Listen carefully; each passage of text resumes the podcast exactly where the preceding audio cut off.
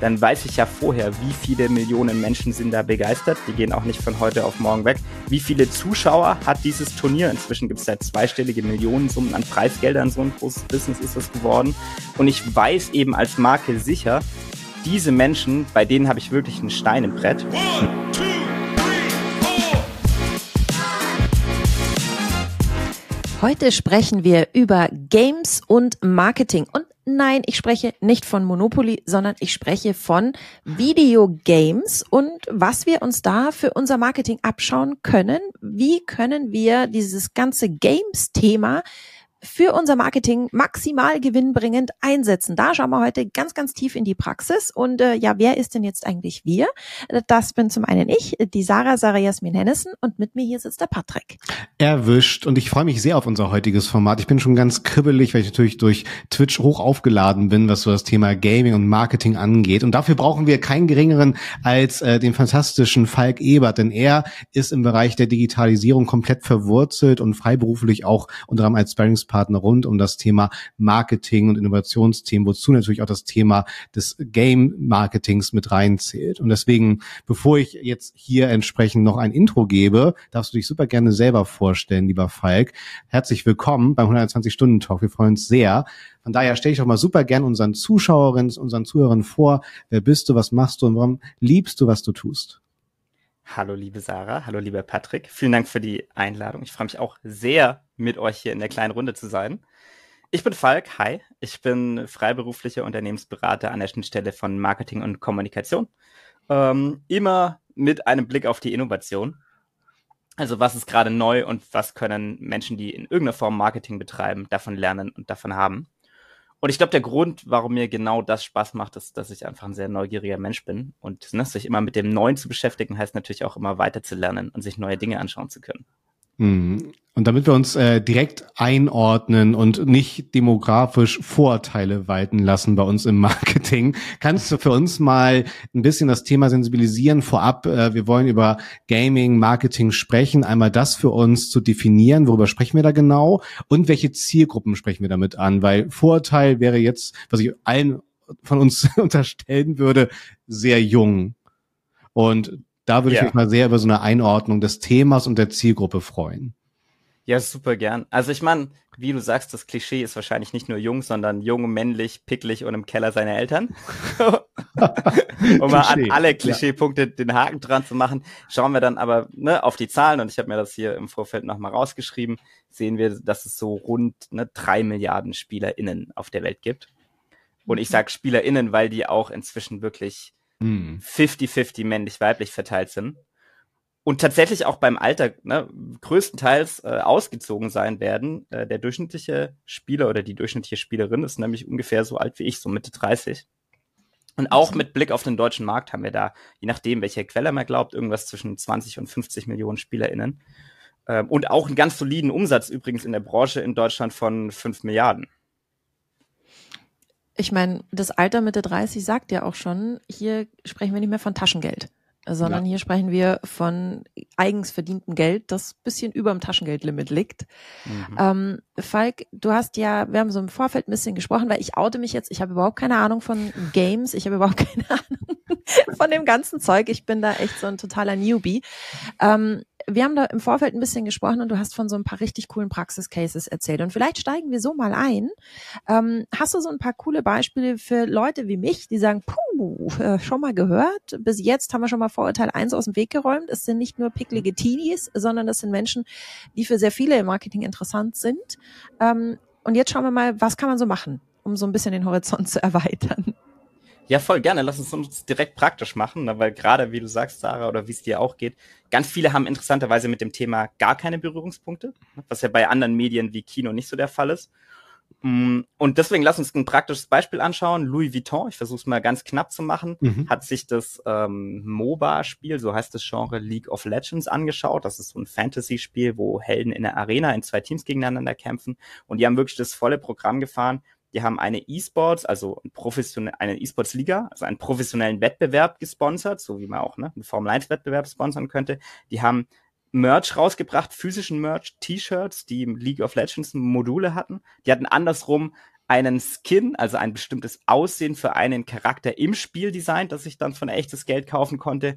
Und die haben dann sogar noch im Rahmen der Kooperation irgendwie den Pokalkoffer designt, mit dem dann der Pokal bei diesem E-Sports-Turnier übergeben wurde. Und haben dann natürlich, gerade für Jüngere, jetzt mal jünger definiert als 16 bis 40, Zielgruppen wirklich nicht nur extreme Reichweite erzielt, sondern auch Kredibilität bei den Menschen, die dieses Spiel mögen. Und das finde ich halt enorm, weil Sarah und ich sind ja auch immer hinterher, wenn es um Social Media geht, dass ich als Person, als Unternehmen die Plattform verstehen muss, um auch ihre Sprache zu sprechen. Und das ist ja wirklich, was Louis Vuitton mehr als gelungen ist, besser gesagt, hat sich ja komplett in diese Realität, auf diese Realität eingelassen. Das macht's ja so unglaublich spannend. Da natürlich jetzt, Falk, kennst du da die internen Joe-Fix-Argumente, die dazu geführt haben, eine Marke derart mutig aufzuladen, so etwas durchzuführen? Gut, ich meine, die Frage ist es denn so mutig? Ja, also es gibt natürlich Dinge, die man an der Schnittstelle von Marketing und Games machen kann, die extrem mutig sind, die experimentell sind, die nach vorne gehen. Aber gerade bei dem Case, wenn ich mir eines der größten oder das größte Spiel im E-Sports nehme, dann weiß ich ja vorher, wie viele Millionen Menschen sind da begeistert. Die gehen auch nicht von heute auf morgen weg. Wie viele Zuschauer hat dieses Turnier? Inzwischen gibt es ja zweistellige Millionensummen an Preisgeldern. So ein großes Business ist das geworden. Und ich weiß eben als Marke sicher, diese Menschen, bei denen habe ich wirklich einen Stein im Brett. Und diese Menschen sind übrigens auch gerade bei League of Legends in China, was ja auch ein total super spannender Markt ist. Also das ist schon auf dem Level vorhersagbar, dass da Reichweiten-KPI rumkommen. Ja, glaube ich sofort. Ja, Sarah, dein Mund geht auf. Ja, ich hole Luft. Ich habe eine Frage. Jetzt ist Louis Vuitton ja nicht gerade so ein kleines mittelständisches Unternehmen irgendwo aus der Prärie. Wie hoch sind denn da die Hürden, um da mitzumischen? Ich meine, wir können ja Marketing immer skalieren von ziemlich groß. Ich denke, da würde ich jetzt den Louis Vuitton-Case mal einkategorisieren. Da hat man einen großen Aufschlag gemacht. Wie zugänglich ist diese Art des Marketings denn für unterschiedliche Unternehmen? Also kann man da nur mitspielen, wenn man richtig groß mit dem Game ist? Haha, habt ihr das Wortspiel gehört? Na klar. Oder kann ich da auch mitspielen, wenn ich sage, ja okay, ich kann jetzt nicht so große Zahlen liefern, aber vielleicht habe ich ja doch ein paar Ideen und Ansatzpunkte. Ich denke, die Frage ist auf jeden Fall fair, weil am besten funktioniert es, wenn ich eine große internationale Brand bin, die idealerweise auch noch eine bisschen jüngere Zielgruppe hat und B2C unterwegs ist. Also das ist absolut fair, das erstmal zu sagen. Aber ich denke auch, abseits von Games als Reichweitentreiber in diesen Zielgruppen und Kredibilitätstreiber in diesen Zielgruppen, kann ich natürlich auch unter dem Stichwort Gamification mir bestimmte Mechanismen abschauen von Spiele und die in mein Marketing einbauen.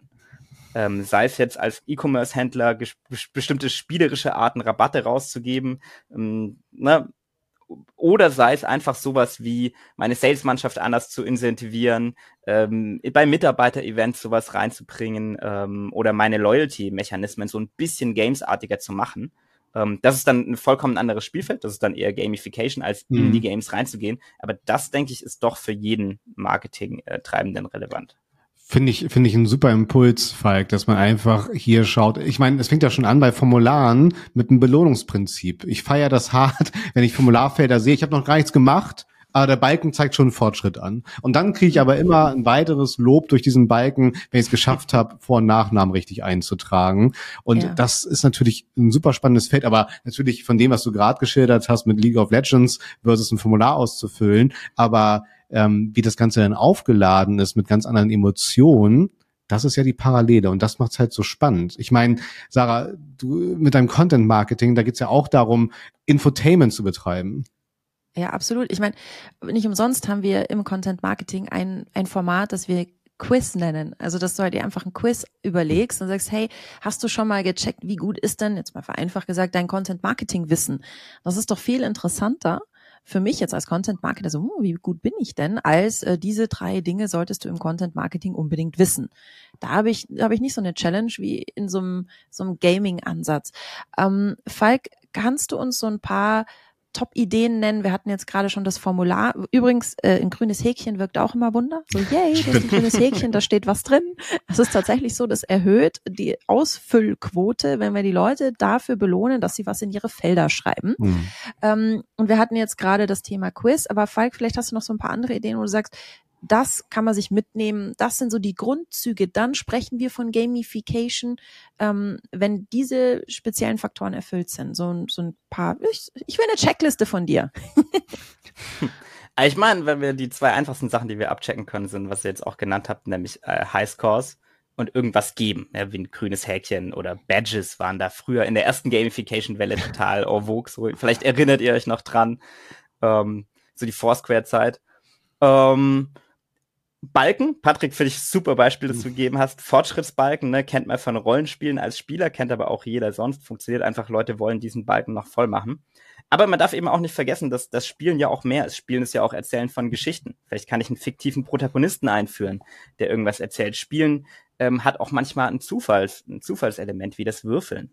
Na, das was E-Commerce-Leute dann machen, wenn du da am Rad drehen darfst, um Prozente zu bekommen.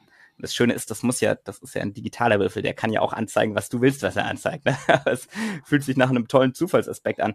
Wenn man so in die Geschichte des Spiels reinschaut, Wettbewerbe, bin ich besser als der andere, kann ich mich vergleichen, bin ich besser als x% der Leute, die gerade irgendwas machen. Da gibt es wirklich viele Möglichkeiten, die man sich abschauen kann. Und übrigens nicht nur von digitalen Spielen, sondern natürlich auch von analogen. Absolut, ja.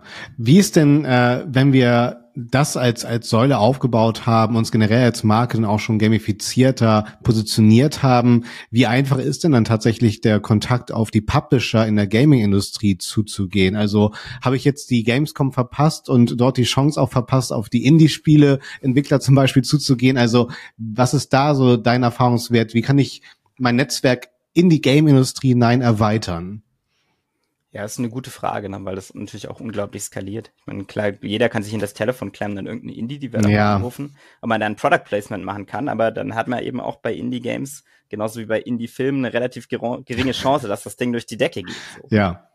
Kann natürlich cool sein. Nee, und auf dem anderen Ende der Skala, die, Sarah, du meintest vorhin Fortnite, ne? Das Spiel, das jeder mal gehört hat. Ich habe es auch am Wochenende in der Schlange hinter mir gehört, wie Kinder ihre Großeltern damit nerven, indem sie die ganze Zeit darüber reden. Fortnite natürlich wartet nicht darauf, dass Marken bei ihnen anrufen. Ne? Ganz im Gegenteil. Das heißt, da muss man dann wirklich die entsprechende Investmentbereitschaft mitbringen. Und trotzdem gibt es natürlich auch immer skalierbare Möglichkeiten mitzumachen. Zum Beispiel gerade Fortnite wird ja gerade so ein bisschen zu einer Plattform, sodass jede Marke da ihre eigene Welt hochladen kann, ohne vorher bei den Entwicklern anzurufen. Und oder auch Streamer und Streamerinnen auf Twitch zum Beispiel sind zum Beispiel was relativ einfach, ne, über so Agenturen dann geht, die dann auch so die zweite oder dritte Reihe an Streamerinnen haben, die dann mal irgendein Produkt in die Kamera halten können, so wie ich jetzt auf einem bestimmten Stuhl sitzen. Nein, ich werde nicht dafür bezahlt, aber ne, irgendeinen Snack essen können beim Streamen. So, das ist auch, weil du vorhin gefragt hast, Sarah, im unteren und mittleren Budgetbereich total möglich.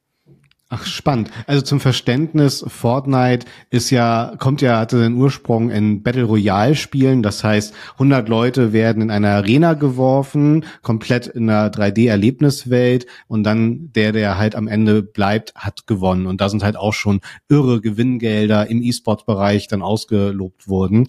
Und das fand ich jetzt aber spannend, Falk, als Update für mich. Das heißt, selbst das hat jetzt Fortnite skaliert, dass ich nicht nur die Marvel-Lizenzen, die Star Wars-Lizenzen dort als Outfit, als Skin habe, die ich auswählen kann, sondern ich habe jetzt so eine Art Oberfläche, wo ich selber Skins oder Ingame-Merch kreieren kann.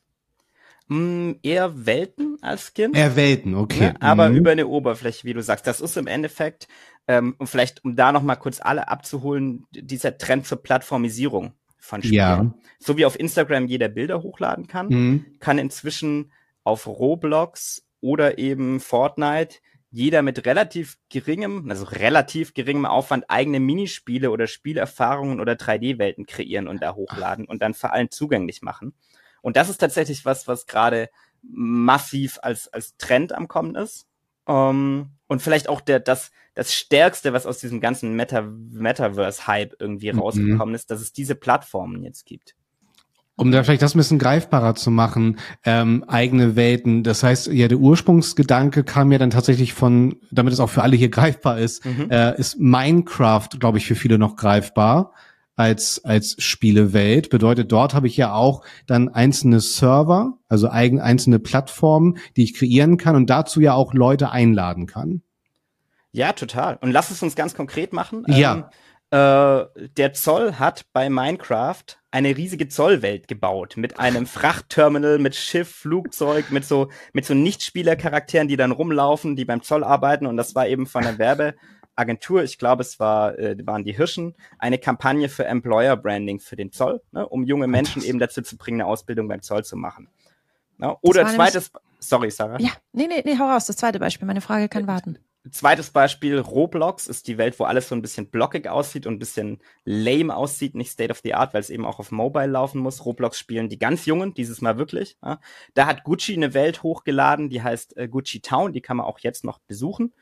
Wo ich dann so Minispiele machen kann, alles ist ein bisschen Gucci gebrandet, da hängt das Gucci-Logo, ich sammle Gucci-Symbole ein und sowas, bumm, hat halt auch mal schnell 50 Millionen BesucherInnen. Da kann man noch richtig Reichweite bekommen. Drittes Beispiel, Nike hat auf Fortnite eine große spielerische Erfahrung gemacht, die ungefähr 20 Minuten lang ist, wo ich durchlaufe durch eine Nike-Welt, die mir dann Produkt und Marke auf eine mega visuell beeindruckende Art näher bringt. So, das ist das neue Ding, was Marken auf diesen Plattformen machen.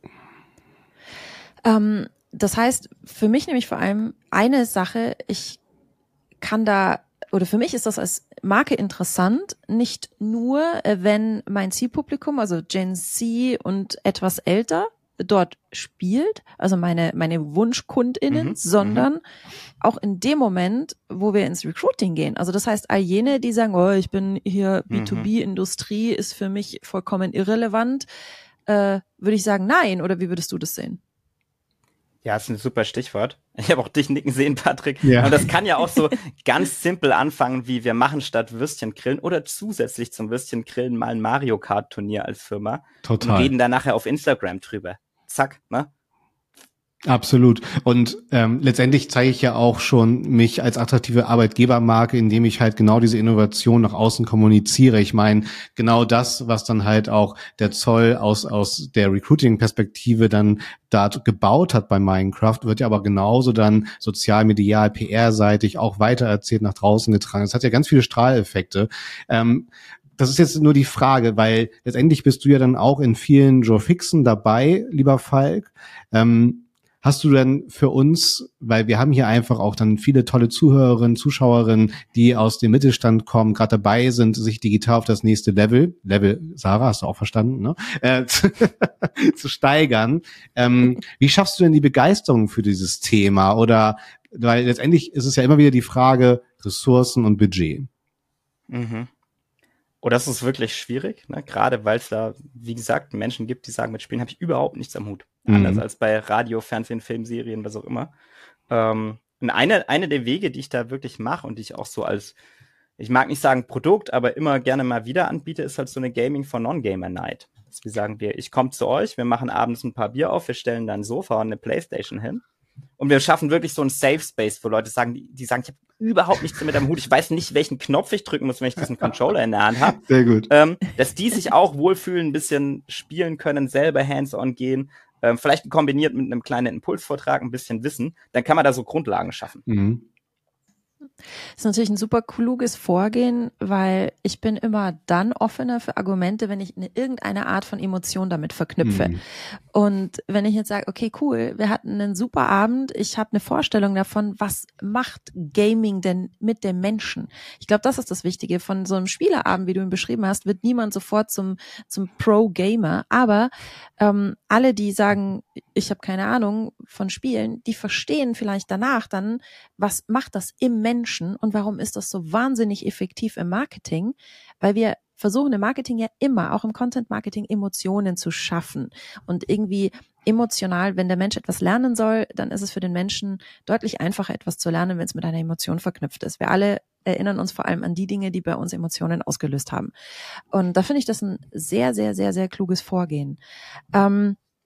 Wenn wir jetzt in das Thema Games Marketing schauen, haben wir jetzt ja schon das Thema Recruiting angesprochen. Wir haben das Thema, ich kann mich in Games einkaufen, besprochen. Aber du hattest so im Vorfeld noch so ein bisschen auch so Offline-Maßnahmen noch erzählt im Vorgespräch, wo auch ich mir da ein bisschen was abschauen kann. Hast du da noch ein Beispiel für uns? Ich meine, Spiele sind ja auch eine Art kulturelle Schnittstelle. Genau wie du gerade gesagt hast, die lösen Emotionen in den Menschen aus, die identifizieren sich dann teilweise damit, jetzt auch Fortnite-Spieler oder Minecraft-Spielerin zu sein. Und wenn man das im Hinterkopf behält, dann kommt man eben auch nochmal auf andere Formate, die nicht nur auf Reichweite abzielen, und kann sowas machen, ne? Wie die Kollegen von Jung von Matt Nerd machen ja sowas regelmäßig. Man nimmt eine Automarke, man nimmt eine Spielemarke und man bringt die irgendwie zusammen. Mhm. Und macht dann ein Auto im Stil dieser Spielemarke und erzählt dann da wieder, ne, Stichwort Content-Marketing, Geschichten drüber, die dann auch gar nicht so viel Anschub brauchen, weil sie eben gerne erzählt und weitererzählt werden. Oder auch der Klassiker ist, dass manche Marken in den letzten Jahren entdeckt haben, hups, unsere Produkte eignen sich ja auch total für SpielerInnen. Angefangen bei Schreibtischstuhlmarken, die jetzt plötzlich Gaming-Stühle rausbringen, bis hin zu irgendwelchen Snackmarken, Kaugummi-Marken, die merken, oh, warte mal, beim konzentrierten Spielen kann es total ritualisiert werden, ein Kaugummi in den Mund zu schieben, ne, um mich besser konzentrieren zu können, weil ich gewinnen will. Und da kommen dann auch eigene Product-Lines raus oder einfach, ne, Rebrandings, Kooperationen. Energy-Drinks, Energy-Drinks, total, ja. Ja. Das ist ja so ein total spannendes Muster dann, ne? Also alles, was sozusagen um den Homeoffice-Platz herum perfekt passt, man keine Zeit hat, was ist noch einfacher als ein Kaffee, es ist ein Energy-Getränk, es ist die Pizza. Also das ist ja schon wirklich so eine Customer-Journey, die da perfekt abgebildet wird. Das finde ich spannend zu beobachten. Wie siehst du denn da generell, wenn wir dann auch wieder zurückgehen auf die Plattform, ich finde es erstaunlich, wie wenig von den anderen Plattformen seitens Twitch adaptiert wird zum Beispiel, weil ein nächstes Element ist ja dann, dass ich halt ja nicht nur eine Welt schaffe, sondern ja auch, ich finde, das Thema Games, Marketing, auch Gamification schwingt ja auch immer mit dem Thema einer Community mit. Mhm. Ja, genau. Und das ist auch wichtig, vielleicht nochmal ein wichtiger Disclaimer. Ja. Wenn ich jetzt eine Zollwelt in Minecraft baue, dann kommt da erstmal keiner hin. Das ist so, wie wenn ich irgendwo im Vorort von Berlin, irgendwo auf dem Feld in Potsdam eine Zollwelt baue, dann kommt da auch erstmal keiner hin. Und da kam das Stichwort Games und Community Building und Influencer wieder mit rein, dass man dann große Leute, die eine Reichweite auf Twitch haben, genommen hat und gesagt hat, hey, kommt doch mal in unsere Welt, nehmt eure Community mit, die können gleichzeitig spielen oder einfach nur zugucken und redet dann gemeinsam über das Thema Zoll. Und so wird dann ein Schuh draus. Vielleicht müssen wir nochmal kurz fairerweise sagen, Twitch, für die es nicht kennen, das ist eine Livestreaming-Plattform. Und da kann ich Leuten zuschauen, während sie Computerspiele spielen, nebenbei so ein bisschen mit der Community im Chat interagieren. Und das ist inzwischen auch ein echtes Massenphänomen. Total. Und es beruht ja alles so wie immer Social Media auf so dem Grundinteresse des Voyeurismus, würde ich mal vorsichtig sagen. Das heißt, wir saßen auch alle nachts vor dem Programm Dreisat und haben geguckt, wie der Zug durch Deutschland fährt. Und das Gleiche ist halt auf Twitch übertragen worden. Aber, und das finde ich halt auch so spannend, Falk, es ist halt komplett diversifiziert worden. Also ich sehe ja auch mittlerweile den Agrarleuten zu, wie sie ihren Acker pflügen. Und das ist ja auch Gamification praktisch. Und Hello Fresh, Grüße gehen raus, sponsert dann dieses Format. Also das finde ich halt auch fantastisch. Was mir auch gefällt, ist so der Gedanke, wenn wir jetzt mal so ein bisschen so zurück zu den Marketing-Basics gehen, wen will ich erreichen? Ist da für mich spannende Zielgruppe dabei? Spätestens, wenn wir ins Recruiting gehen, sagen wir, ja, wahrscheinlich sind bei den Menschen, die Twitch-Streamern beim Spielen zusehen, durchaus Menschen, die für mich relevant sind. Das ist mal die erste Frage. Passt die Zielgruppe? Mhm. Wenn ja, habe ich eine Möglichkeit, da mitzumischen? Passt das zu mir? Habe ich vielleicht das budgetmäßig nicht im Kreuz, eine Kooperation im großen Stil einzugehen? Na, dann gehe ich halt aufs Influencer-Marketing und sage, okay, der hat meine Zielgruppe, die ist da. Ich habe ein Produkt oder eine Dienstleistung oder eben einen Job, der für diese Zielgruppe hochrelevant ist, und ich muss ein bisschen kreativ werden, kann mich vielleicht mit dem Influencer zusammentun. Wenn ich sage, ich krieg's im Showfix nicht durchargumentiert, dass wir da mit großem Budget reingehen, denke ich, ist es, wenn du auf Micro-Influencer gehst, also nicht auf die Top-Stars, sondern die so ein bisschen, kleinere Nischen unterwegs sind, spätestens dann, glaube ich, bin ich da im Game, oder? Ja, genau.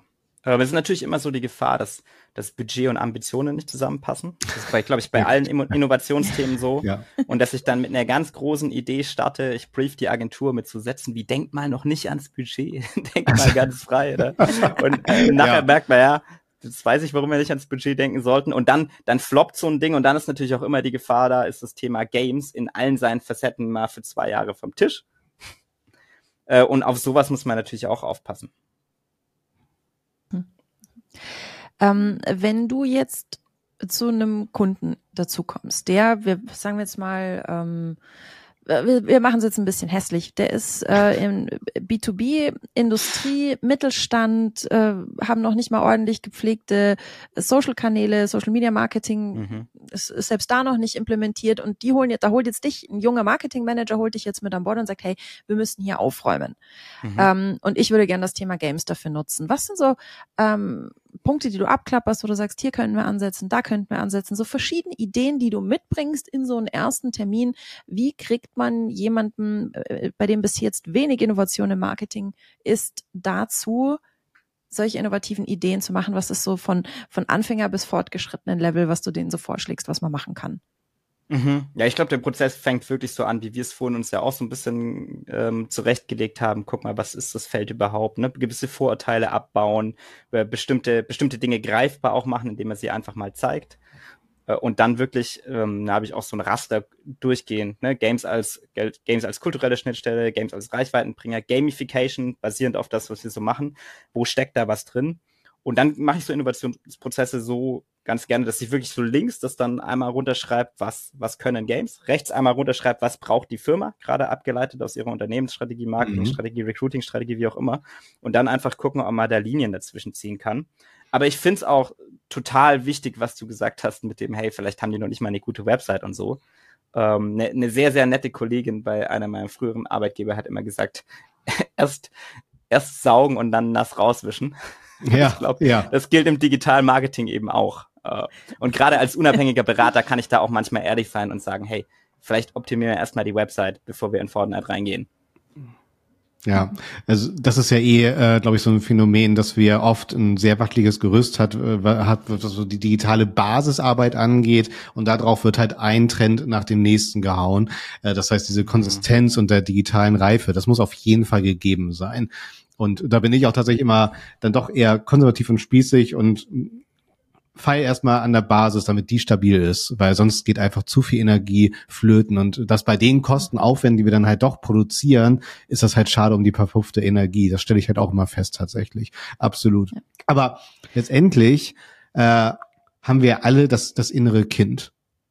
Und das können wir halt enorm dadurch ansprechen. Und wenn es halt das Formular ist, bis hin zur eskalierten Welt innerhalb von Fortnite, Roblox und Minecraft zum Beispiel. Und das finde ich halt so unfassbar und kann auch wirklich hier nur unterstreichen, dass man die Demografie, die Liquidität dieser Zielgruppe nicht unterschätzen darf. Und die Vorurteile haben wir laut ausgesprochen. Und ich in meiner Zeitreise sah genauso aus. Und was ich halt auch toll finde, Falk, ich weiß nicht, was ja auch sehr end ist, ist der Retro-Aspekt. Was natürlich auch sehr charmant ist, weil du ja auch hier mittlerweile einfach die Möglichkeit bekommen hast, zum Beispiel Nintendo Switch hat es jetzt möglich gemacht, dass du einfach die Formate vom N64, vom Game Boy auch auf der aktuellen Konsole spielen kannst. Und selbst damit erreichst du ja auch wiederum Zielgruppen, die dadurch wieder aufgeweckt werden zum Beispiel. Also es ist ja wieder sehr, also ich finde das ganze Thema Games und Gamification, es ist alles sehr relatable. Ja, mega. Um das mal mit dem Stichwort Gefühle zu verbinden, ne? Nostalgie ist halt ein Ding, und Nostalgie macht die Geldbeutel auf.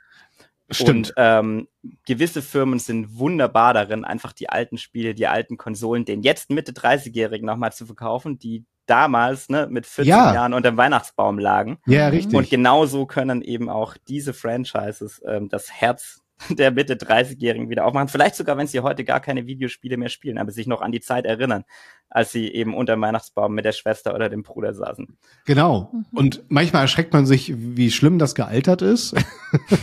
Und manches ist halt echt zeitlos geblieben. Und ich merke halt immer wieder, okay, in meiner Erinnerung war es deutlich weniger verpixelt. Das stimmt, ja. Ich hatte damals den allerersten Game Boy und das erste Super Mario, da konntest du nicht zwischenspeichern. Also da konntest du die Level nicht abspeichern. Da hat dann meine Gaming-Erfahrung ein Ende gefunden. So, das allererste Super Mario hast du einfach immer wieder von vorne gespielt. Ja, sehr gut. Bis du halt mal Zeit hattest, das durchzuspielen. Aber dann hattest du ja auch doch ein bisschen Gaming-Erfahrung, ne? Das beobachte ich auch so. Irgendwie hatte doch jeder was damit zu tun. Bin häufiger auch mal bei Studierenden, weil ich eine Vorlesung zu dem Thema gebe, dann frage ich, wer ist Gamer, ne? Und dann gehen natürlich nicht so viele Hände hoch. Wer hat schon mal irgendwie Videospiele gespielt, dann gehen auch noch nicht so viele Hände hoch. Aber wenn ich dann sage, ja, sowas wie Candy Crush oder Farmville zählt auch, ne? Dann sind es doch plötzlich wieder mehr Hände. Und was du gesagt hast, Patrick, das innere Kind, ich glaube, das ist was auch in jedem Erwachsenen noch zu 100% veranlagt ist. Mhm. Viele Anthropologen, Soziologen würden ja sogar so weit gehen und sagen, das Spielen ist einfach eine Kulturtechnik, die ganz wichtig ist für unsere Gesellschaft. Ist so. Und ich glaube auch, unser aktueller Bundeskanzler hat schon ein bisschen Bock auf diese Augenklappe. Und du meinst, das ist ein Cosplay? Ja, genau. So, jetzt sind wir das allererste Mal politisch geworden, Sarah, in diesem Podcast, bevor wir hier noch weiter eskalieren. Muss ich sagen, ich bin gerade enorm aufgeladen. Ich meine, Sarah nerv ich auch immer mit meinem Twitch. Von daher freue ich mich, dass ich dich, Sarah, hier gerade mit Falk gemeinsam ein bisschen in diese Welt entführen durfte. Und tatsächlich, ich meine, wir hatten den Zoll als Beispiel. Und es ist halt ja wirklich alles, selbst wenn es Steuerthemen sind, emotionalisierbar. Ja, und ich finde, es gibt wenig, was so unsexy ist wie der Zoll. Und spätestens jetzt hast du quasi, hast du deine Ausrede verloren, zu sagen, ja, nee, das passt nicht zu uns. Wenn es der Zoll kann, dann glaube ich, kannst du es auch probieren. Total. Wobei, das ist ja dann wieder True Crime, weil es gibt ja in Hamburg im Hafen das schöne Zollmuseum und da siehst du dann halt alle Anekdoten aufgebahrt, wie Leute versucht haben, Sachen zu schmuggeln. Also, geil. Und wir reden halt nicht nur von Koffern mit einem doppelten Boden, sondern auch entsprechende Körperteile. Also okay. Aber Stichwort Content Marketing, jeder ist ja auch so eine Wahrheit im Content Marketing. Jede Marke hat spannende Geschichten zu erzählen. So. Oft auch, wenn sie gerade denkt, sie ist total uncool. Und warum die Geschichten nicht auch auf eine interaktive, spielerische Art zugänglich machen? Da können wundervolle Dinge entstehen. Fantastisch. Und ich bin gerade froh, dass du gesagt hast, apropos Content Marketing, nicht apropos Körperteile. Von daher möchte ich wieder damit abschließen, Sarah. Ich bin wieder schlauer und Falk, ich möchte dich mental darauf vorbereiten. Unsere Gäste finden hier immer die abschließenden Worte, während Sarah und ich hier abmoderieren. Vielen, vielen Dank für diese tollen Impulse und es war wirklich sehr inspirierend und hat mich auch wieder aufgeladen. Von daher, Falk, ganz, ganz lieben Dank für diese gamifizierte Perspektive auf das Thema Marketing. Und Sarah? Ja, ich habe, wie ihr mitbekommen habt, von dem Ganzen so gar keine Ahnung gehabt, obwohl Falk gesagt hat, ich bin Gamerin, weil ich früher mal Super Mario gespielt habe. Das werde ich jetzt meinen Mann gleich wissen lassen, der ist nämlich Gamer. Aber dem werde ich jetzt gleich sagen, ich bin quasi auch Gamerin, weil ich habe ja mal Tetris gespielt. Hast du auch mal Tetris gespielt? Dann weißt du, wie wichtig das ist, dass so das eine auf das andere aufbaut und dann irgendwie ein Schuh draus wird. Und wenn du sagst, ja, nee, Sarah hat recht, ich würde eigentlich noch mehr gerne von dem wissen, was ihr da gerade so geredet habt, kannst du. Wir bringen alle 14 Tage eine neue Episode raus und wenn du die nicht verpassen willst, dann kannst du uns auf allen gängigen Podcast-Portalen folgen oder eben auch auf YouTube und auch mal zurückschauen auf die vorherigen Steinchen, die da so vom Tetris-Himmel gefallen sind in unseren 121-Stunden-Talk und die vorherigen Episoden ebenso nachhören und nachsehen. Und wenn dir diese Episode gefallen hat, freuen wir uns sehr, sehr, sehr, sehr über eine 5-Sterne-Bewertung und ja, jetzt gehören die letzten Worte dieses Talks dir, lieber Falk. Oh, vielen Dank. Dann nochmal an alle vielen Dank fürs Zuhören. Ich hoffe, ihr habt mitgenommen, egal welches Hype- oder Trendthema man nimmt, man muss nicht sofort auf jeden Zug aufspringen, das ist vollkommen fair, no pressure.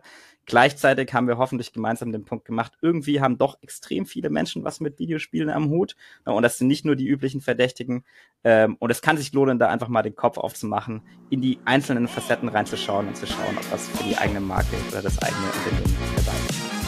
Sagt Falk Ebert beim 121-Stunden-Talk.